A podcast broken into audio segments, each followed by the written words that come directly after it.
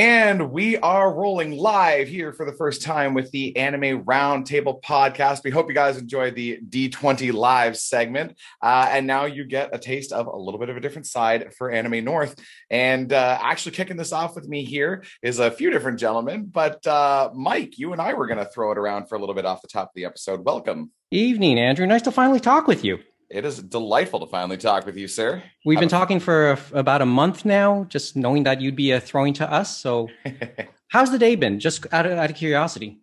Uh, it's been an amazing day. The audience has been incredibly receptive. Uh, I'm pretty sure they have been enjoying all of the panels and stuff. We've had some amazing discussions going on in the chat. So uh, I'd say it, we've done pretty well so far.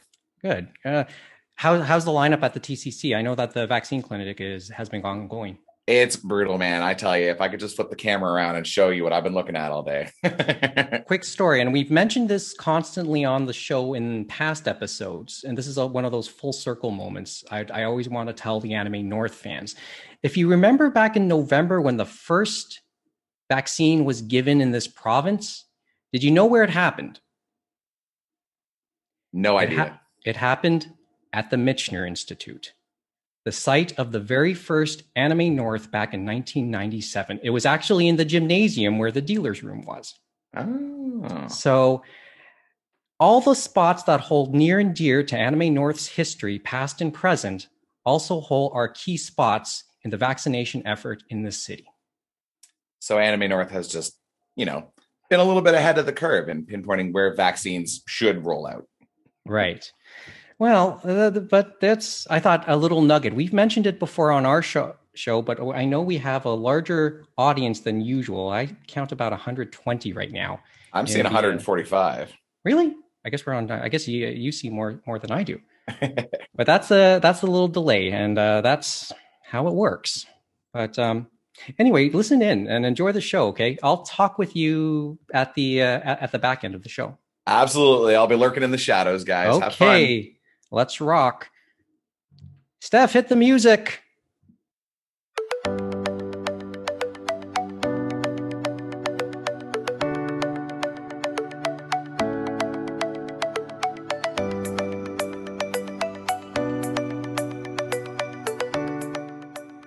opinions expressed in the following are those of its participants and do not necessarily reflect those of the producers and the Six Talk Podcast Network.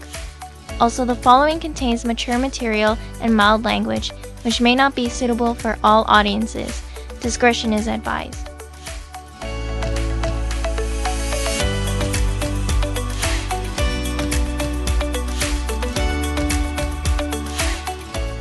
All right, all right, we'll start from the top. As we wind down day two of the Anime North Stay-at-Home Edition on the Saturday night, May twenty-ninth, two thousand one. This is episode forty-three of the Anime Roundtable two point oh. Good evening, I'm Mike Nicholas, sitting at Six Points, ten minutes south of the Anime North compound in the Toronto West End. Joined by James Austin, Kevin Ng, Mohammed Shamarki, and Jeff Greig at various points around the G T A. A quick reminder, we want you to join in on the conversation. Email us oldschool, animeroundtable at gmail dot com. Follow us on Twitter and Instagram at Anime Roundtable, and you'll for sure hear from us. And anime roundtable dot com is our website for show notes and past episodes. And as a podcast, we're also available on Apple, Google, Stitcher, Spotify, and the like. We're also on Facebook, Discord, Twitch, and YouTube, although those are dormant at the moment until we figure them out. And yes, we will be watching the Twitch stream here on the Anime North Compass for comments and uh, comments as the show goes on this evening. And gentlemen, it's good to see all your faces, as I said earlier. You look great. This time I decided to take off the sunglasses. Okay, let's, uh, I guess, get a little serious here. We want to start, we want to give everyone watching or listening to this show for the very first time a taste of how a typical episode of the Roundtable goes. We only have roughly fifty minutes instead of our typical longer time frame, which is usually ninety minutes, just so you know. We're not in our typical empty panel room on Friday and Saturday night at the Delta. And typically we'd be on at the same time as Anime Hell or the Masquerade or the four oh fours. Instead, we're following up the four oh fours and D twenty live this evening. And thank you very much for being our lead-in, guys. We typically be starting an episode talking about our day around the sights and sounds of the A N compound but there isn't anything typical about the last fourteen months. But this show is about talking the headlines in the anime and manga world that simply caught our attention over the last few weeks. So that's what we're going to try to do, talk as many headlines as we can tonight. I thought we'd spend most of this show doing a bullets episode where we present headlines in point form, but it's clear one of them will become an essay. So late last Wednesday, Toronto time, word broke out about the death of Kentaro Miura due to an acute aortic dissection. He was fifty-four. He started off his career first as an assistant to George Morikawa, the creator of Hajime no Ippo, and as an illustrator for Fist of the North Star creator Buronson. But without a doubt, he is most well known as the creator of the long-running series Berserk, which has been running since nineteen eighty-nine and was ongoing at the time of his death. So I know we'll talk a little bit about his legacy and what's to become of his beloved work since it still stands incomplete. First of all, it must be noted that Miura-sensei passed away on May sixth, and that it wasn't publicly known until about two weeks onward, and that his family by that point had held a private service. Our understanding is that news like this is usually on the family to make publicly known, and it certainly is their right to keep it private for a period if they so wish. Uh, this, this sort of reminded me of the Kyoto animation tragedy two years ago, when we didn't know about the about the victims' names back then. And it was a couple weeks onward before we started to have a trickle of any of the names. So uh, so I, we understand some of that protocol. And that's probably the first fascinating point about, uh, well, the first thing that kind of stuck out to me. But I know this is that's different because that was a crime. This was just natural. And we'll show the statement one more time by um, the publisher. Uh, Hakan, Hakusensha. Hakusensha. Thank you. And we'll talk about it. Okay. Um, immediate reactions, guys. What's your thoughts? Um, oh, quick quick show of hands. By my own admission, I've never seen or read Berserk, but I certainly know of its legacy. What about you guys? What about you guys? Who's read it? Who's seen the anime? Who's familiar with it? Yes, the I've seen all the mediums. So I've read the whole manga. We got all forty volumes uh, out here in English as well, which are uh, in Japan. I've watched the first T V series, the ninety-seven one, which ended on the cliffhanger in the eclipse. I watched the movie trilogy and then the two other uh, animes. But uh, it's been an interesting ride, to say the least. I think the only thing I, I've played the Musou game. The only thing I haven't done is I haven't played the Dreamcast game. So, but it's It was I, quite something I, strangely, to hear that. Strangely, I did play the Dreamcast game. I'll be honest about how, that. How was the Dreamcast game, Mike? uh, hard, as it should be, I suppose. That's all I remember about it. My only real regret is it was a rental copy. And I would now looking back, and this has nothing to do with his passing, I would have been curious to read up, uh, to get that for my uh, Dreamcast collection. I still have, my, have the Dreamcast sitting somewhere uh, at my parents' place. Okay, so uh, just you, James. Anybody else? I've read up to volume five of the manga. Yourself? Yeah. Uh, although I will be rectifying that soon because uh, I'm part of a manga collecting Discord group, and they have tentatively scheduled a group read for Berserk in the next two or three months. And uh, I know my public library has it in circulation. So I'll read all of it at, at some point by the end of this year. Mm-hmm. That would be an interesting group read, to say the least, because I've so, done a group watch of one of the animes, the first one, and that was very oh. interesting in itself, especially the last volume with the last few episodes. Uh. So, anyone else who wants to say something, or I mean, you the others haven't seen it, have they? Yeah, I haven't read or seen it, um, as I'm sure we'll get into, like, and as you kind of mentioned, like, the legacy of the series, I think, has had ripples effects throughout, you know, the fandom and, of course, other um, other series, other mediums, other works of fiction in general. Um, but, yeah, I haven't uh, directly read it. Mo, do you have a thought? Because you told me you had family who's who only know two shows, and one of them is Berserk. What's the other? What's the other? I think you said that to us. One Piece, One Piece. I mean, one, you guys have to remember. So it's, uh, it's it's it's it's a a classic piece of work. You know, I think the the the style of it is something that people resonate with, um, and it's like surprisingly well known. So it's like super sad to see him go. Yeah, I guess there's other questions, and that kind of leads to the questions. Let's. Actually, I was thinking, Mike, uh, just to go off quickly, is that for Miura, Berserk was the big thing for him, and it started in nineteen eighty-nine to the present, and it was just incredible, like having read the whole manga starting from volume one to now to volume forty, how he's developed as an artist. And when you saw all the tributes from all the different artists and creators around the world, you saw that shine through as well, and stuff like that, how they inspired him and how he developed himself over that time, because it was incredible with the breaks, especially the last two decades, that the amount of work he put into his craft was incredible. Let's talk about the influences. The influence. I, I, I use the term influence tree. I use that with you guys in the pre-show meetings as we... Uh, planned this episode.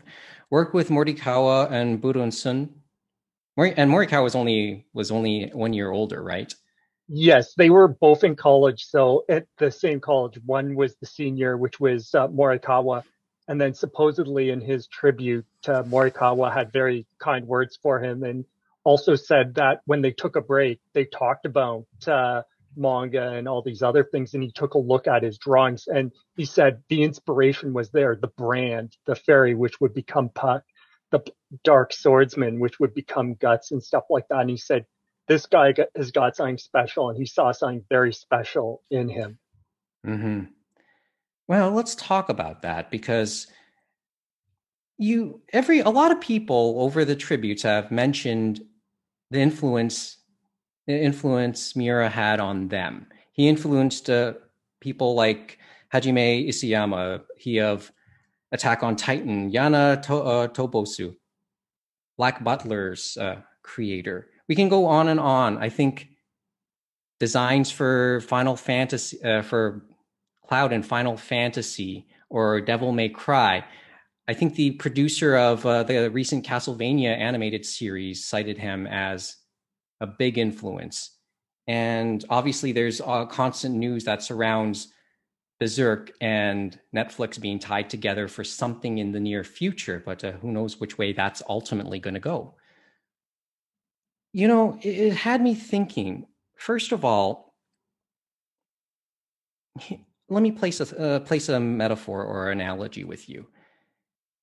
Buronson, Morikawa, um, they were clear influences to Miura, but in turn, Miura ended up being an, influencing a law, a host, a whole generation of other artists and other mangaka.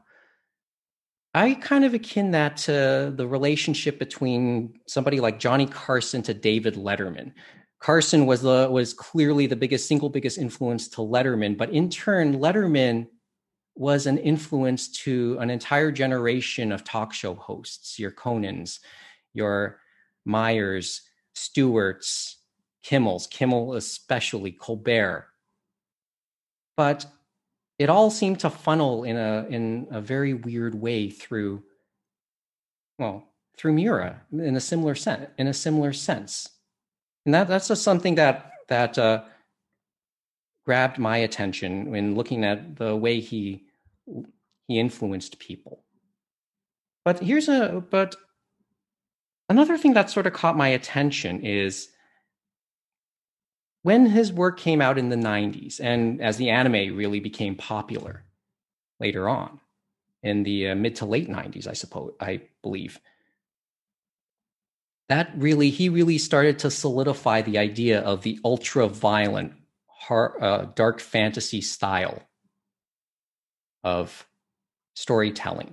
Especially, we have to really, really emphasize words like bold illustrations, hard lines, very violent, very graphic. Coined the, coined the whole idea of dark fantasy, right? So, I well, think like as as a visual artist, I think that, um, or at least someone who's trained in in visual art, I think his penmanship and that line work is artistically a huge influence on a lot of the other uh, mangaka that, you know, maybe stray away from, you know, more of the screen tone approach and kind of go into the more hatching um, line work um, style, which, you know, mangaka um, and artists in general do across uh, different genres um, beyond the hyper-violent um, or like, you know, the kind of macho. Um, I think it's really interesting when you look at Berserk kind of from a fan and cultural level. Um, you have the, you know, big hulking swordsman archetype. But in my early days, like at Anime North, um, watching the A M Vs, a lot of what I know Berserk for was like the Bishonen um characters and, you know, the the fairies showing up and wondering, like, is this the same series as a couple minutes ago in the A M V? Um so I think it's it's actually really powerful, um an artist like this who has changed over the decades. Um his influence has probably been um in play with a lot more genres aside from that action um action genre, um, similar to the the JoJo author. If you look at the changes um, that come with him, and, you know, you can, again, as you mentioned, trace a lot of these lineages to something like Fist of the North Star. But um, I would say with um, with Miura and uh, Berserk, I'd say at least with the nineties and onward um, artists, there's almost more of an influence. Like, I know Guts' name despite not reading the manga, but I can't recall the Fist of the North Star's protagonist's name. Okay, let's let's go back to Fist of the North Star. So let let me reel off various titles pre pre Berserk. Fist of the North Star, Sanctuary, Lone Wolf oh, and Cub. Sanctuary. Yeah, Lone Wolf and Cub. Titles like these. A lot of them were very mature titles. A lot of them were hyper even hyper violent. Can you make the argument that those titles were maybe just before their were before their time in terms of their popularity? Why was it Berserk? Why was it Berserk that became the phenomenon amongst fandom overseas? And like that, was it just right place, right time in in Berserk's case? This is not to, and this is not to to undermine what his legacy at any point, but it, it's just fascinating to me that we focus a lot on Berserk. Or is it, or is it a, at a point where fandom, the way fandom gathered itself at various points over the last couple decades? I think that fans can identify with Guts to some capacity because uh, for those who have read or watched the anime, they know his backstory, and it's a painful one. And the man that he is, is a result of his past, and he's not just some godly, super strong being. He's he's more than that. He he suffered, just like how, you know, most of us have suffered in one way or another throughout our lives. And I feel like that's one compelling reason that draws people in and keeps them reading week after week or month after month. So it's a character. I mean, as I said, I, I'm speaking as somebody who has never there, really been familiar with it. There's definitely story. Like, a lot of it, I think, is story. Might that he definitely had a compelling story. You had the first three volumes in the future, and then you went back to the past for the Golden Age yeah. arc, where you basically find out about the backstory of Guts.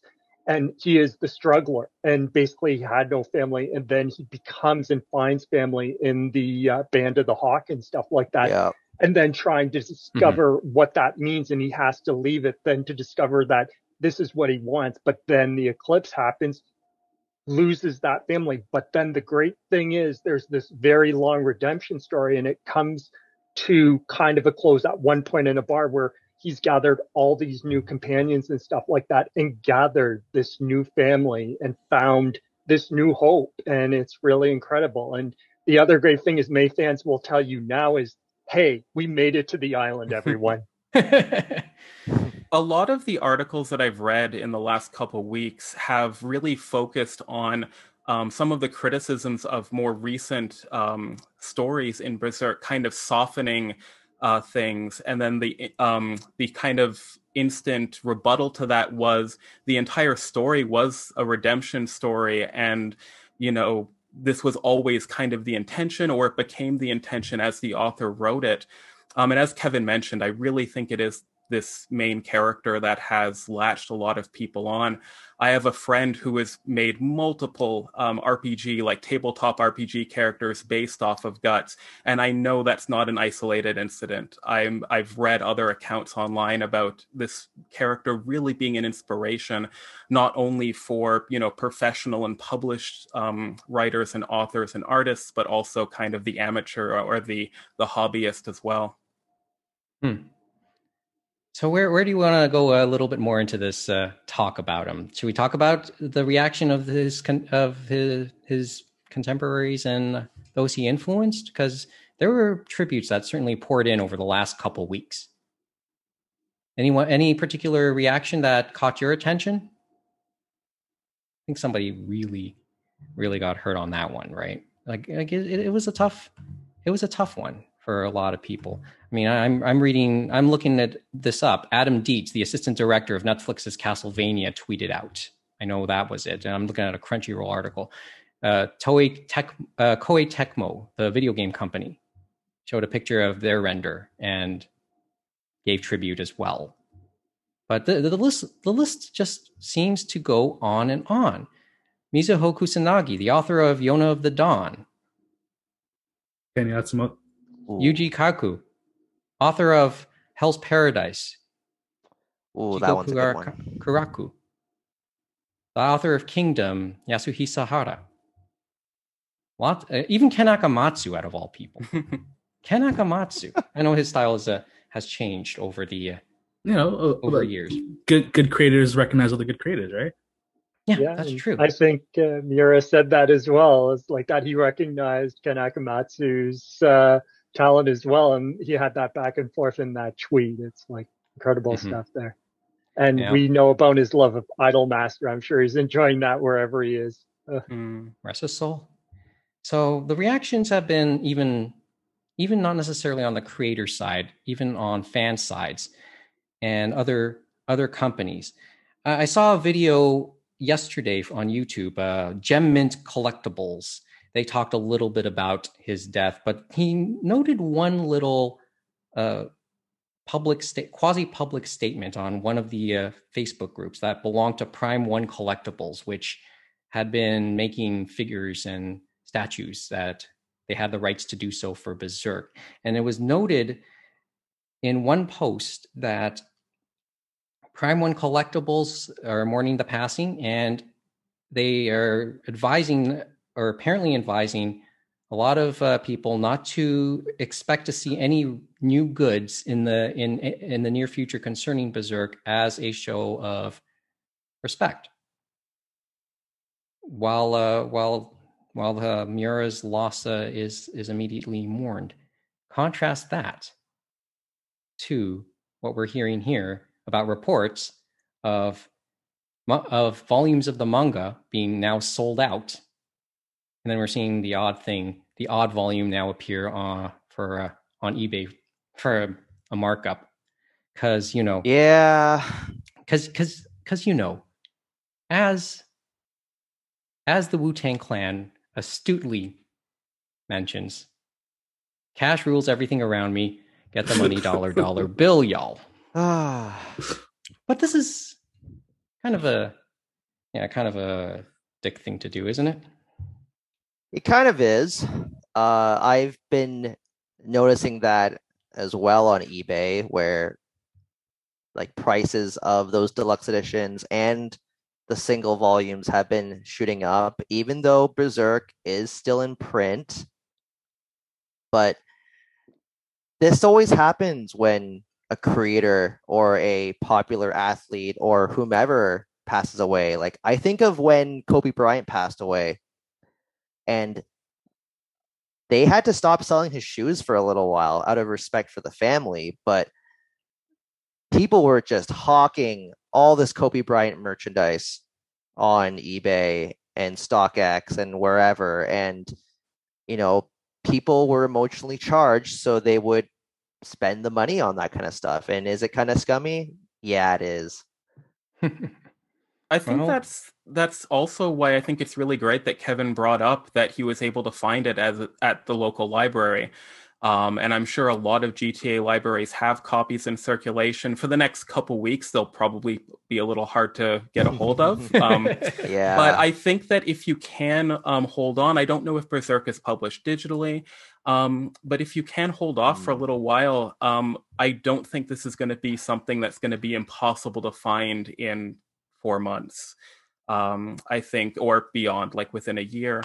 Um So I think that hopefully people can can have patience. Um, and Dark Horse, for what it's worth, has noted that Berserk is their highest selling, I guess, manga title.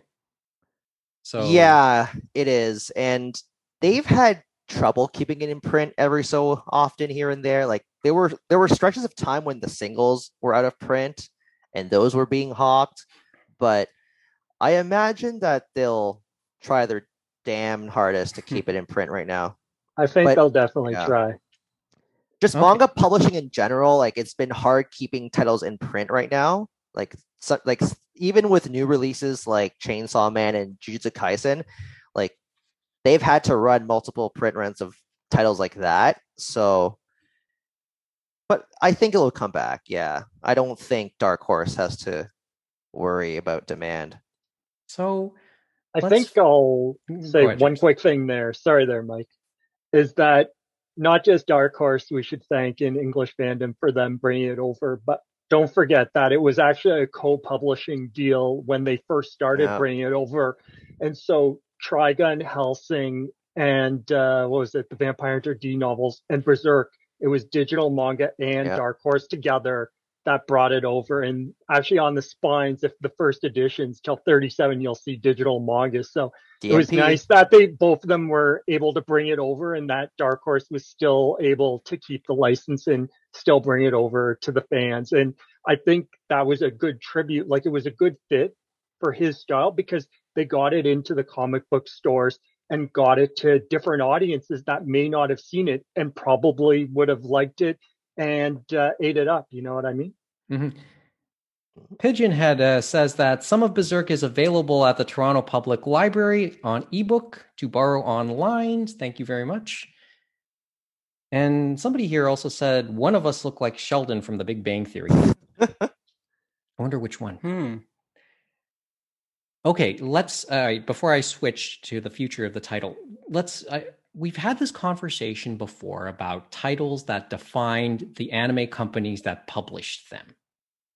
Berserk was, at the time, Media Blasters, when it first came out on D V D, right? Yeah. Correct. So, like, back in the day. And the day is... and then it I went thought, to... It feels recent to me, really. Then the, it went to Crunchyroll. recent to me.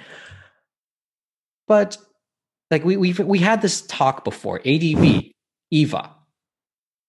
Um, Genion, basically Tenchi Muyo. Let's go through some of the companies a little. Funimation, who else? Dragon Ball. Media Blasters, to some degree it was Kenshin. To some degree it was Berserk back in the day. And is it one and one A or is it clear? There is a clear one and two in that.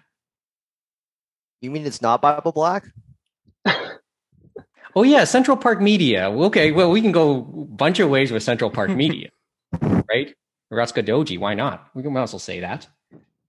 So, or, uh, that was a... Oh, yes, somebody's asking... Oh, sorry, go ahead. I was just going to say, for four kids, is it uh, Pokemon or Yu-Gi-Oh? Oh, Pokemon, one hundred percent. There you go. And the list goes on and on and on. But that's just a, a thought. And that's probably just to illustrate the type of impact Berserk had on the overseas market as well. I would think as well, Mike, that they actually had some great extras in those out of print Media Blasters, uh, Berserk, the first series anime. And some of them, they had, I think, an interview with uh, Miura, but they also had the dub outtakes. Those were some of the best dub outtakes Media Blasters and N Y A V Post ever did.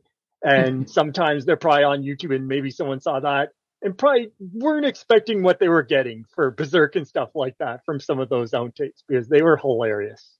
They were. Okay, let's continue. Oh, one last thing, and then we'll get to the last part of the discussion on Miura. Um, Rings Not Coins asks, why is Mike on the subway tracks? That's dangerous. Take a good look at my background.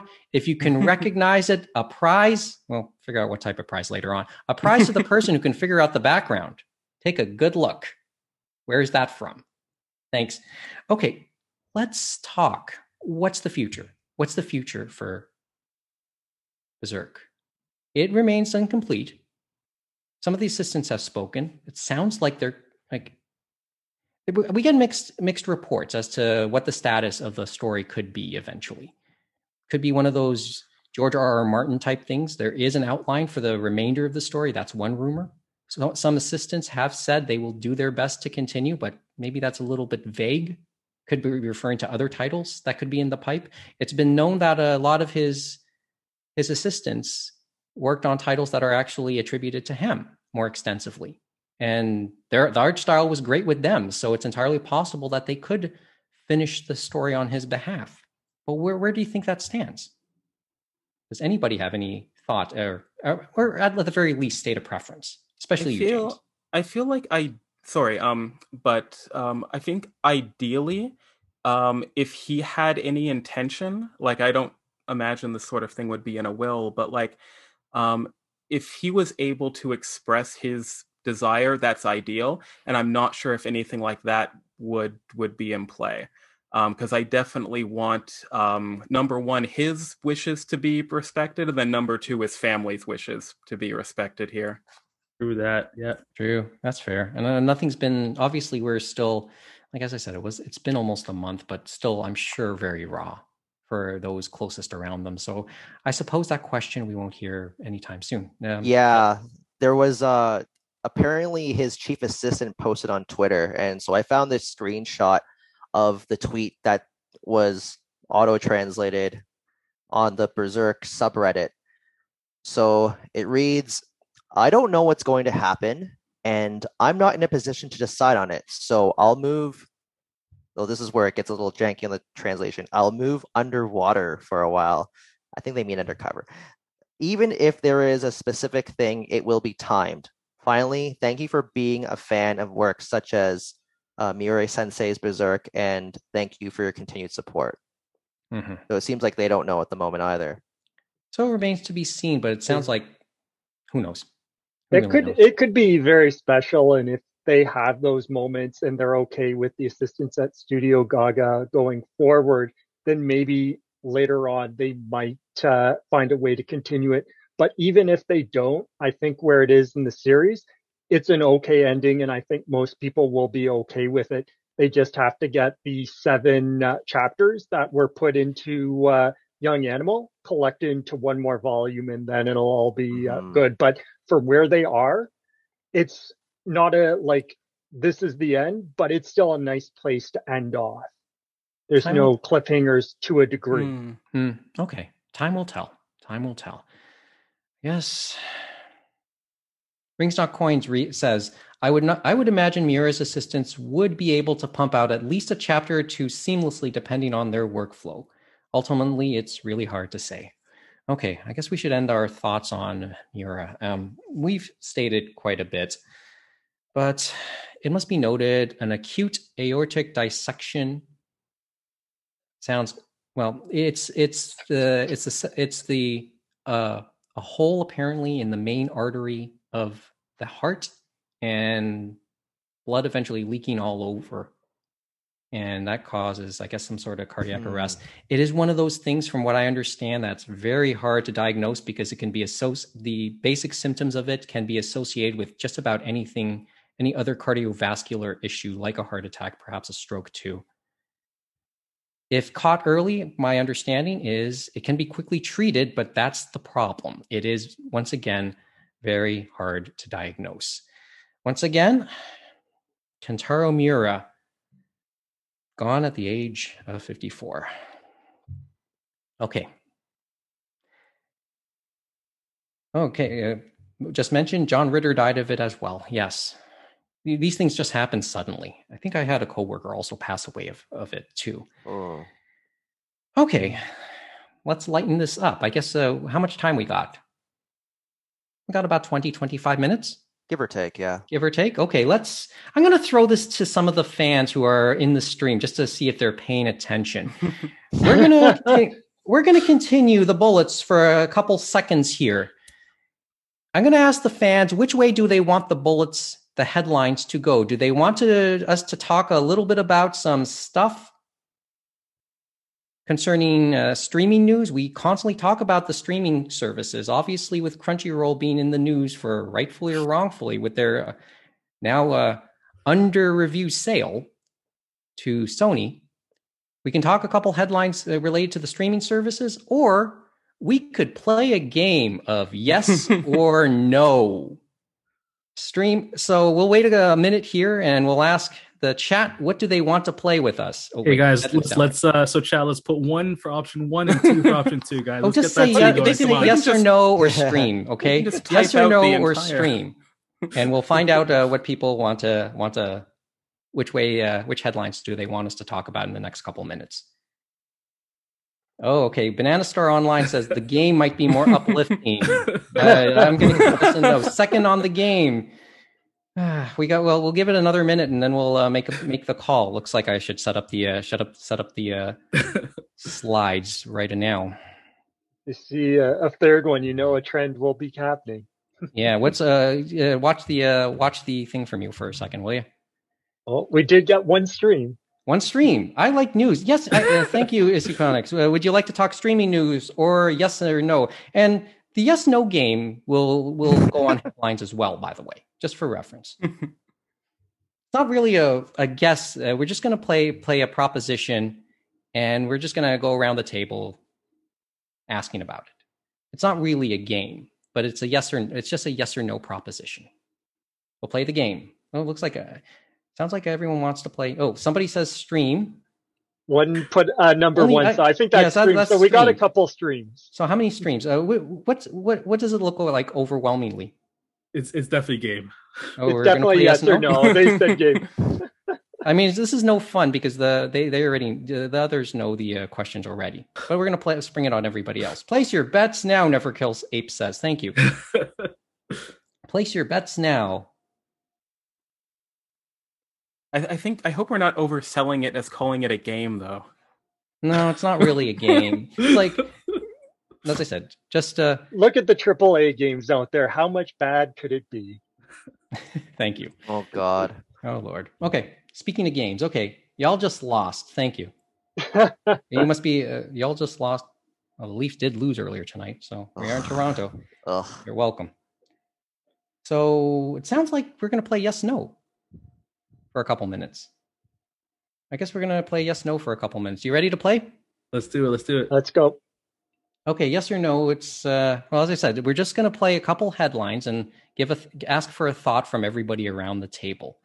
So let's uh, go into the screen for a moment and we'll play three yes, as many as three yes no's. So here we go.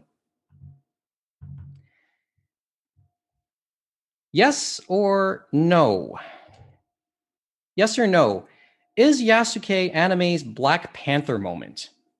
We there was this talk when Black Panther came out a couple of years ago, how it was a touch point, a big moment for representation in mainstream cinema.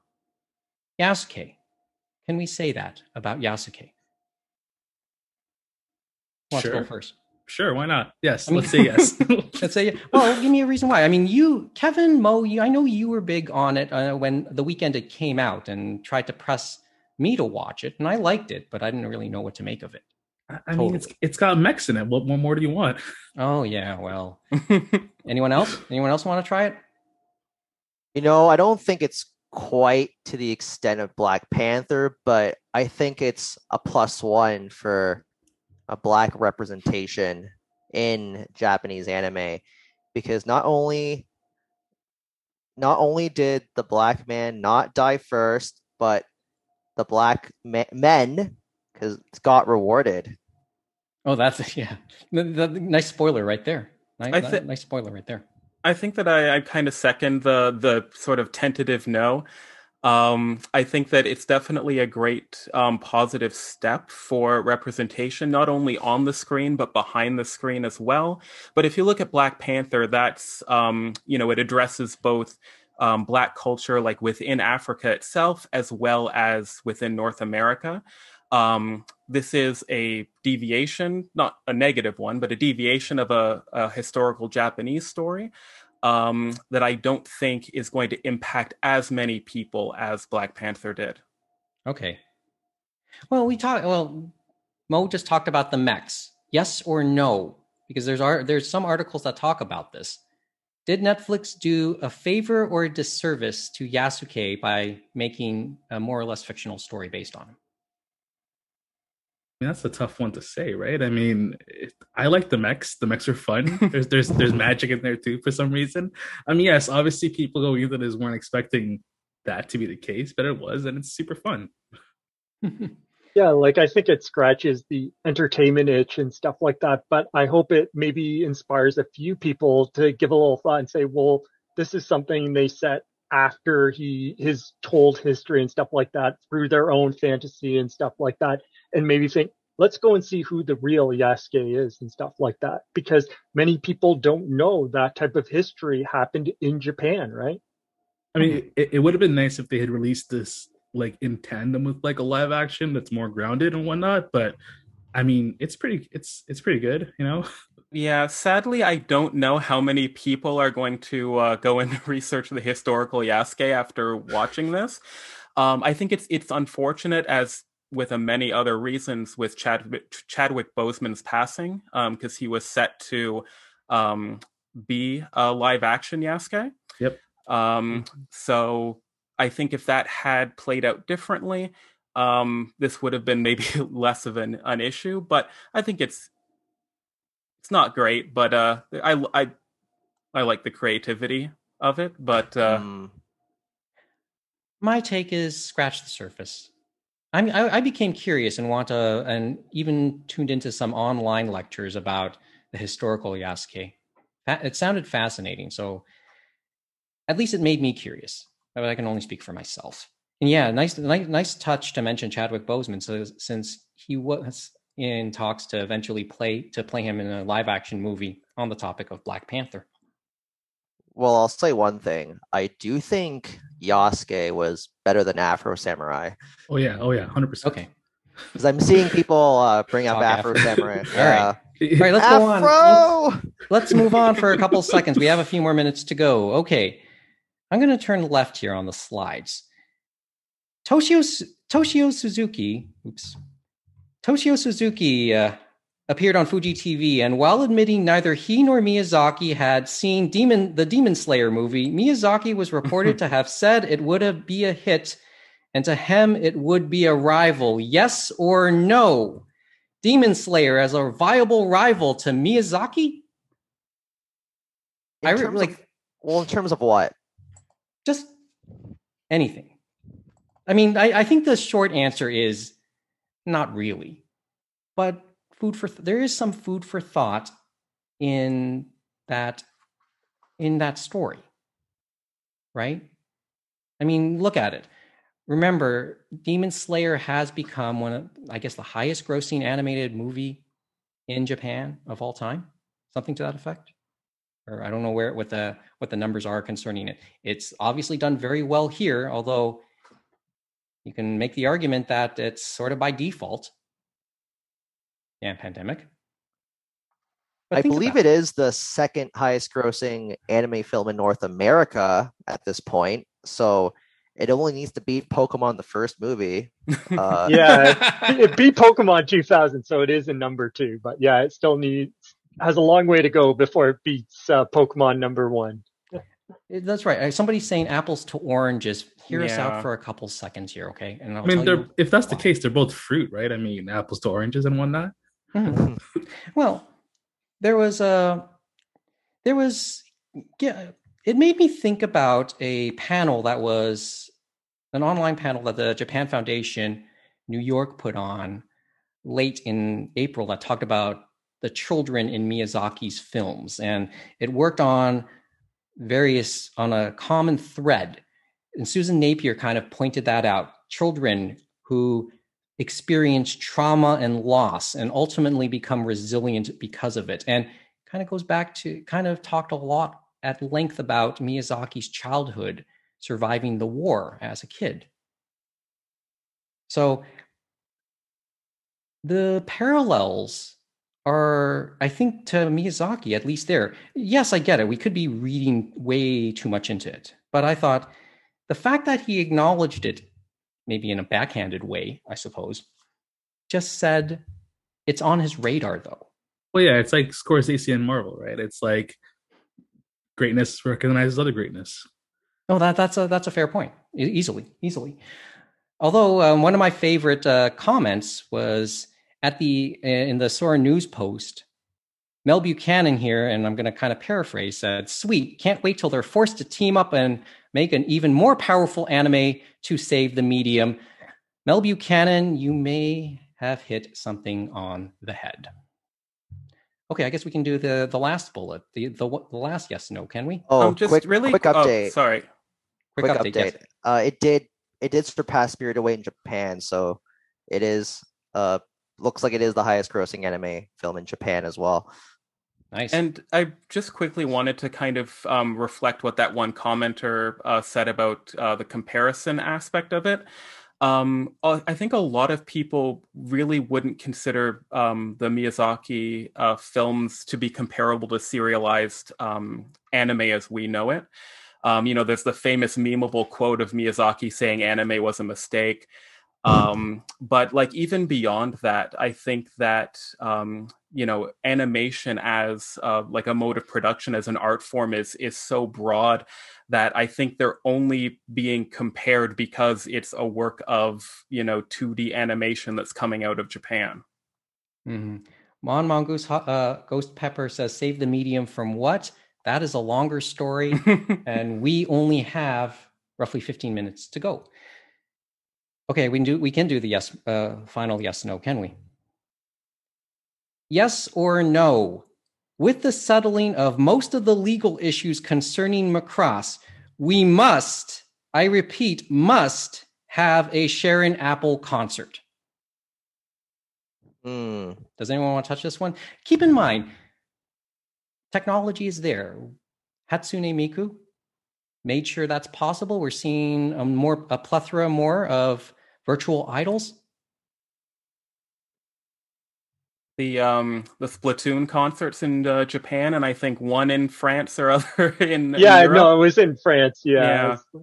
But the technology's there. It's it, it would be interesting to see would they do it just with Sharon Apple to build up uh, whatever they want to do next with Macross. Or do they want to do a team up like many of them do? And if they do a team up, they probably want to do Hatsune Miku, right? Mm-hmm. Anyone else want to take a stand? Because we, we, when we talked at length about the and the Macross settlement a month or more than a month ago, Kevin, you astutely pointed out that the music itself could still be at risk, or at least it's in the uh, it's not that hasn't been totally settled. I think you mentioned that. Well, I know when it comes to like Spotify and like Apple Music and whatnot, like yeah, you can't get those on those platforms, so far as I'm aware. At least, definitely not on Spotify, because I know with Victor Entertainment, a lot of their old back catalog was put up on Spotify the last few months, but not the Macross music. Well, now, and that could make things a little complicated, I'm sure. That's it's really interesting just as a um, quick like comparison, because uh, recently um, it was announced that the classic Sonic the Hedgehog games were coming back as a um, a package thing. And for a long time, because of the half rumored, half official collaboration with Michael Jackson, people have assumed that the reason why Sonic the Hedgehog three hasn't been re-released is because of these music rights issues. Um, so it hasn't, you know, this game was just recently announced, so it hasn't been revealed whether they're going to use the original demo music, as a lot of people are you know, assuming, or if a deal has been made um, with whoever behind the scene uh, scenes needs uh, to be talked to to make that happen. But I could see something maybe similar happening with uh, a Macross situation. Like, you know, we it might take years to, you know, settle those rights, or it could just be all original music uh, made for whatever reboot they plan to do. Hmm. Hmm.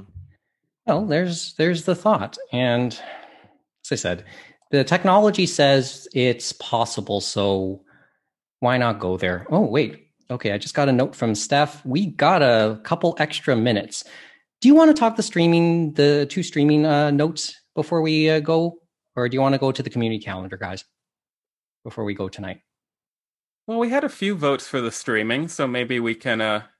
appease okay. those those audience members. Okay, let's go into the streaming, and I guess we can kind of do the two stories by themselves. So I'm just going to call them. Uh, let me just give me a second. I'll just call up the little slides, and let's talk about those for a few minutes before we go tonight. And I guess we'll do them together. Interesting little article by Bloomberg we mentioned this week, or earlier, or it was at the beginning of uh, May. Yes, it was at the beginning of May. Bloomberg a couple weeks ago mentioned in an interesting sur- an interesting survey on the popularity of streaming programming. According to Parrot Analytics, who likes to keep up with these things, Japanese language programming has counted for about a third of the foreign language offerings over these streaming services over the last six quarters in the U S. Japan has had over thirty percent, Spanish twenty-one percent, Korean has eleven percent. You can see the rest of the numbers right there uh, if you... cue in just enough. I can see this the screen. Belief being that it has been fueled after viewers have become familiar with at least one anime title over the pandemic. Remember, remember when I said when we were talking about the chances of the Crunchyroll deal going through or not, and we all at the time agreed probably will, because no matter, even if anime is the center of our universe as fans, as Anime North fans, and this is not meant as a shot, what is it really in the in the grand scheme? This says that could be changing a little bit. And the fact that the Crunchyroll deal is being looked at by the U S Department of Justice kind of goes hand in hand. That's the part that kind of has my curiosity about this, about this story. But uh, do you guys have a thought on that? Or just agree? Well, this is also on the heels. Earlier this week, it was reported that Amazon Prime has commissioned or asked, has purchased a Japanese version of The Masked Singer. And this is a picture of the ho- of the host, Yo Oizumi. Okay. Mm. We've talked at length also about Japanese language programming on Amazon Prime with Noitamina. And just for reference, if anybody is really curious about this, there is a Japanese version of The Bachelor that is exclusive to Prime. Or at the very least, I, I, I haven't seen it in the Canadian version of Prime, but I know it does exist. So this kind of comes back to that whole line we just saw in the in the in the um, survey in that graph a few minutes ago. So this is just one of those things about seeing Jap- more Japanese language properties. And yeah, seemingly twelve Japanese celebrities will be doing this show. Maybe some of them are music artists as well. But uh, this is a, just a thought and open to some curiosity. I thought that was interesting. But do you guys have a thought on these two stories? James, especially since I guess uh, out of interest, like I know for many people when they think of Amazon, they forget, yes, Amazon does have anime on there. Yes, they made deals. Yes, they had Anime Strike, which they jettisoned uh, not too long uh, after they started it, after a few seasons. Good riddance. And, but yeah, Double no, paywall, like give me a break. But the other thing is, I guess they looked obviously at Netflix, and we've seen they have made inroads with their investments through anime and even through live action stuff like that, and other players through other articles we've talked about in previous episodes if you want to listen. Um, they have started to look and see, maybe we should look at this more seriously. And the other thing is the subscription base here in North America and in the West has kind of stagnated. So they got to find new markets, and Asia is one of those markets and stuff like that. So it'll be interesting to see how these other players play catch up, and Prime seems to be doing that as well. But it'll be interesting to see how they do it uh, this time, if they do include uh, anime along with the live action properties and stuff like that. Two episodes ago, we talked a lot about the battle lines being drawn between Korean dramas and Japanese anime. But I think, and then, you know, the battle for Asia, that's that's where we are here. And there's just lots going on. I think one of the advantages that anime in particular might have here is that um, the international audience um, across many different titles may be more wide. Like, you know, we've talked in the past on the podcast about things like, you know, Saint Seiya being popular in, in Latin America. Um, and, you know, things um, like different um, soccer anime being popular in the Middle East as well. Um, so I don't know if these types of series are on these platforms, but I think that if you, you know, average in all these age groups and uh, different subject matters, that might be, you know, part of the reason why Japan has has such a, a high, like, percentage there, at least as far as uh, that point on streaming goes. Hmm. Yeah, it is. I don't know. I'll be honest, just uh, anecdotally, been watching a lot more Japanese dramas too. And, and some of them are based on manga. Million Yen, Million Yen Women. We've mentioned this on the show before. If you're a Radwimps fan, that's its lead singer as the star. Worth a watch. It's, it's a drama from uh, twenty seventeen, but yeah, it's just, I guess that's just the way uh, uh, the way time is just going. Okay, how much time we got? Just after midnight, we got. I few, think we got few minutes. We got um, probably at most ten minutes. We've been uh, the runway got longer. Steph uh, sent us a message, so the runway just got a little bit longer. Okay, let's uh, quickly do the community calendar. Oh, yeah, ten minutes is completely fine. She just said, "Let's do the community calendar before we uh, end it off this evening." So, thing uh, if you like your. If you like your anime talk with a degree of intelligence and cultured stuff, some recommendations. We constantly mention the Japan Foundation New York and their continued ongoing series on academic perspectives in Japanese pop culture. And we are going to recommend that they continued uh, this particular one. It was the second part Uh, second in a part of a series concerning Studio Ghibli. Steve Alpert, who is the former head of Ghibli's international division, I know talked at length about his role in promoting Ghibli and Miyazaki twenty-five years back. He was also joined by Asian Studies prof Doctor Raina Dennison, who talked all at length about localization and international distribution strategies as well. This is, as I said, the latest in an ongoing series. They've talked about Sailor Moon. They've talked about Satoshi Kon. They've talked about music and anime. Last time they talked about uh, children in Miyazaki films, and with Helen McCarthy and Susan Napier. Uh, Helen McCarthy is obviously a regular guest here, so uh, that's worth uh, checking out. But also of note in this little talk, Helen McCarthy was also in the chat. I missed most of this. I only saw the last ten minutes. The chat, which is available on YouTube, if you watch this on YouTube, is just as interesting, because you'll start to also see a little bit uh, towards the very end of this discussion, they talked at length about Netflix and its influence and its burgeoning move further into anime. And remember that talk we had a few months ago when we talked about the upcoming division of fandom between what Netflix could be doing and probably those who really like their anime more true. You, you're going to see those that discussion kind of play out just a little bit towards the end of this, this video. So uh, that's worth checking out. Also, if you uh, want to get closer to home, let's talk Toronto for a little bit and talk the Japan Foundation Toronto, who will be presenting a panel about translating manga on June seventeenth online Jocelyn Allen, who uh, who we pr- all became familiar with as a T C A F regular. She's uh, she's a translator to Nagata Kabi and Junji Ito.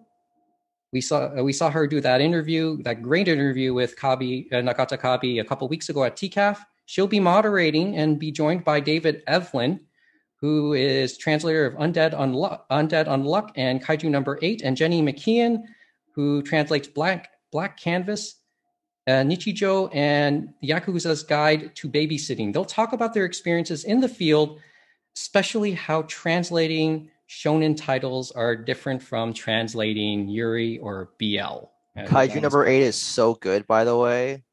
Hard recommend on that manga. So yeah, I know. I, I thought uh, when I mentioned Kaiju Number eight to you, you'd be at least be curious to know. Yeah, to talk to the translator. I've heard David Evelyn talk on the Shonen Jump podcast. It's it's always fun when they talk about Kaiju Number eight. Okay. Uh, people who want to read that, they can read that on Manga Plus or on uh, the Shonen Jump app. Great. All right, and finally, since uh, it begins next week, we best uh, mention the Toronto Japanese Film Festival, which begins and runs from June fifth to June twenty-seventh. Online tickets are now available on the J C C C website. I believe it's like one hundred bucks, and but you get to see all thirty movies in the festival, or I think it's like ten bucks per movie. Sounds like a good deal. I think there's like thirty movies. It is a good deal, guys. Yeah, check that out. Yeah, he, uh, yeah, Mo- and Mohammed Shamarki knows what he's talking about because he's a tip junkie. So uh, this might be worth checking out. And maybe we'll talk about that just a little bit more.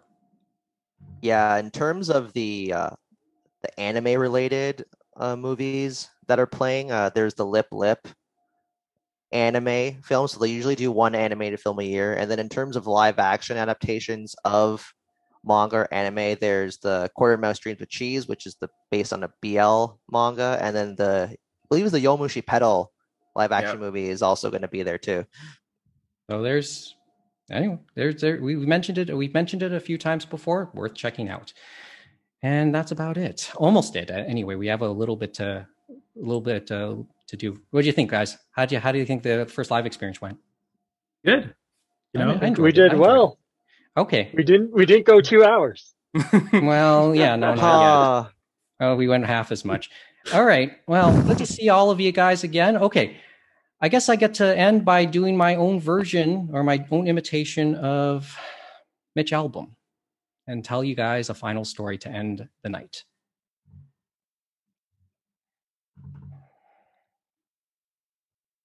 About a month ago, director, uh, program director Eileen McAvoy put up a scan of the program guide from the very first Anime North back in nineteen ninety-seven. As you can see, Christian Carr and Martin Hunger, who you saw earlier today on the stream, were guests of honor back then too. Of note to us, myself and James especially, was the advertisement on the back cover. Longtime listeners for sure will recognize the Comic Den Mississauga because of their association with this podcast back then. They lent us their server space to host the original episodes of this series. Norm and Eileen were also longtime regular visitors to the store, and that's likely how this ad ended up in this guide. Chances are, if you're old, an old enough anime fan, you probably depended on little independent science fiction or comic book shops to get your anime and manga fix, no matter how trivial they were. Every town or city has a version of that store. Toronto... In Toronto, you'd have your Silver Snails, your one million Comics, Cyber Cities, Harry Tarantulas, Kiki Wise, or Beguilings, and dare I say it, Pacific Malls, which existed before. And then later on, you'd have your Anime Extremes and Navito Worlds before you went online to your Amazons, Right Stuffs, Crunchyrolls, Funimations, and Netflixes. In Mississauga, it was Grey Region, or Planet Hobby, or the Comic Den. We introduced Terry and Anthony Visser, the brothers who ran the old store, back in episode twenty-three of the podcast's original run, or as we sometimes call it, version one point oh, back in two thousand seven. This photo we're showing you is from the day of that taping. They would also appear three more times in episodes thirty-five, fifty-one, and fifty-nine. Most of the store's regulars would have had the habit of getting into long conversations with them for their takes on the business of geek when it came to things like comic books before, and then anime and manga later. And we wanted listeners to get a sense of some of the conversations regulars like James and I often got into with them. It was even more interesting when we learned a little bit about their family tree and the connection they have to a key person in the Anne Frank story. As a quick aside, to the young lady who bought the Saint Tail D V Ds off of me at the Nomonoichi four years ago, I wasn't kidding when I said to you then, you now own a copy or a link to all of that too. It was the rental copy from the Comic Den. This podcast, in many respects, is a tribute to them and all of the vendors who helped pioneer the business of anime outside of Japan. The Comic Den kept taking out ads in the Anime North program for almost a decade, which was when they closed up their regular shop in two thousand seven due to health issues with Terry. They did keep their business running for another seven years through their home until they finally decided to call it a day and move to a more rural area of Ontario to be closer to the other family, forcing people like myself and James and much of Mississauga to find our fix elsewhere. We want to acknowledge them one more time to the Anime North fans and Roundtable listeners who were too young to know who they were, and to say thank you again. We know at some point Terry and Anthony will hear this episode, and we just want them to know it's an honor for us to pull, uh, it's an honor for this podcast to pull up the rear on day two of the Anime North stay-at-home edition, much like they pulled up the rear on the first Anime North program guide almost twenty-five years ago. Next year will mark the twenty-fifth anniversary of Anime North, and as we lead up to it, you're going to start to hear a few of the stories to fill in some of the convention's history over that time. I know we'll have more than a few stories to share ourselves, and I hope many of you out there will take some time to listen to them. Our thanks to Chris Nabelski, Kathy Schutt, Norman Eileen, and the social media graphic, uh, social media graphics and tech teams at Anime North. Hopefully the invite remains open for next year. And if it does, we will return in person without fail. But that's all we got for this episode. Once again, tell us what you think. Anime Roundtable at gmail dot com, at Anime Roundtable on Twitter and Instagram. Also, check us out on Spotify. Not only can you listen to the podcast itself, we will also have a playlist of songs related to many of the shows we mention we're watching.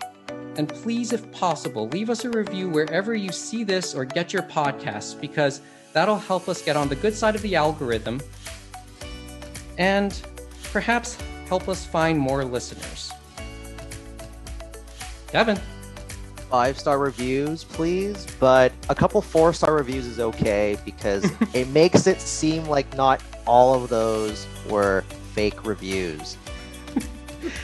and, and please tell your friends about us, too.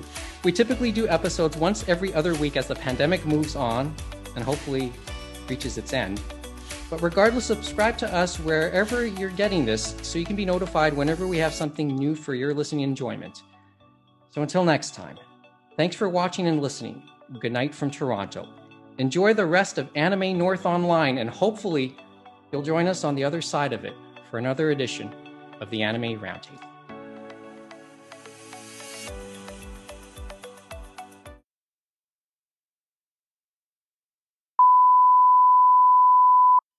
All right, folks, we are back, and guess what? I'm still here hanging out with the awesome people. The gentleman who just gave you that delightful podcast. Uh, that was a great bit of history here, boys. Thank you very much for that. We appreciate. Hey, Andrew. Yes. You can hear us, right? I can hear you. Okay, give me a... All right, first of all, um, did anybody figure out the background behind me? I guess we have no... We're not giving away a prize tonight. Oh. Can anyone I mean, take, I got take, take a good look? Anybody in the chat able to figure out who we who the background is? Or where the I, background is from? I spoiled it. Oh, you did spoil it? Yeah, I did. Well, okay, did anyone hear it? Oh, yeah. Okay, somebody asked, we should have brought up the Gundam Seed movie announcement. Just quickly, Kevin, Mo, I know you that wanted was, to bring that up. Oh, I was just saying that we should have brought it. We, if we had more time, we were going to bring it up. But since we have a bit of time, yeah, so I guess that's finally happening. And I don't know how you can create a sequel after that abomination known as Gundam Seed Destiny. But I digress, and I would still watch it anyway. I mean, yo, I... T- TM said it's happening, so it's going to happen. Let's just all chill. Good old T M Revolution. Uh, you can right. depend on him. Okay. So... He's amazing live, by the I... way. Okay, I Kevin. Don't know that we're well, getting any uh, any guesses for you guys, unfortunately. Okay, well, Kevin knew. Go ahead, Kevin. Oh no, uh, we were just saying that. Uh, oh no, I was mentioning in the chat that your background was from Ocean Waves, if I remember correctly. It is. And take a good look, guys. That's Ocean Waves behind me. Andrew, before we go, was there a, was there one story that caught your attention? I always give you. A, I promise to give you a last word tonight. I appreciate that. Uh, I don't know that one jumped out at me. I actually really enjoyed your yes and no discussions. Uh, I thought there was some really interesting dichotomy that you guys decided to throw in there. Uh, I really liked the uh, discussion of Yasuke and how uh, impactful that is currently uh, in representation within anime. So uh, I know you I, believe in it too. I absolutely have a great belief in it. Do very much so uh, because for all y'all who may not know at home, I also have a podcast that is very strongly Uh, advocating for social justice, but I'm not plugging my stuff here because it is totally unrelated to Anime North, uh, and it's also very much not family friendly. Speaking of not family friendly, if no one has noticed what our sick kids goal is currently sitting at right now, because I have the maturity of a twelve year old, it stood at it stands at a, oh yeah, well we won't say anything else. There's one uh, more day, dude. There we still is... have to shave. We still have to shave uh, Chris's. It's Chris's head, right? It is Chris's, Chris's head, head, and if oh, I need your to bribe, beard. Or your, your beard, if I need to bribe, the beard will go. If that's what it's going to take to pump that twenty-five hundred dollars goal out. So, uh, well, we have one more day. We have. I know that's stalled there though at that at uh, that number. But uh, I think I shall bid you, gentlemen, a wonderful evening, uh, and I'm going to do some outro plugs here. So, thank you so much for joining us, guys. We'll it was really again, a delight. Andrew, we'll talk thank again you. soon. I know Thank we're I know we're talking Japan Fest festivals in the near future. We are doing that, sir, but that is other stuff that is not for this. Have a good night. Have a good night, gentlemen.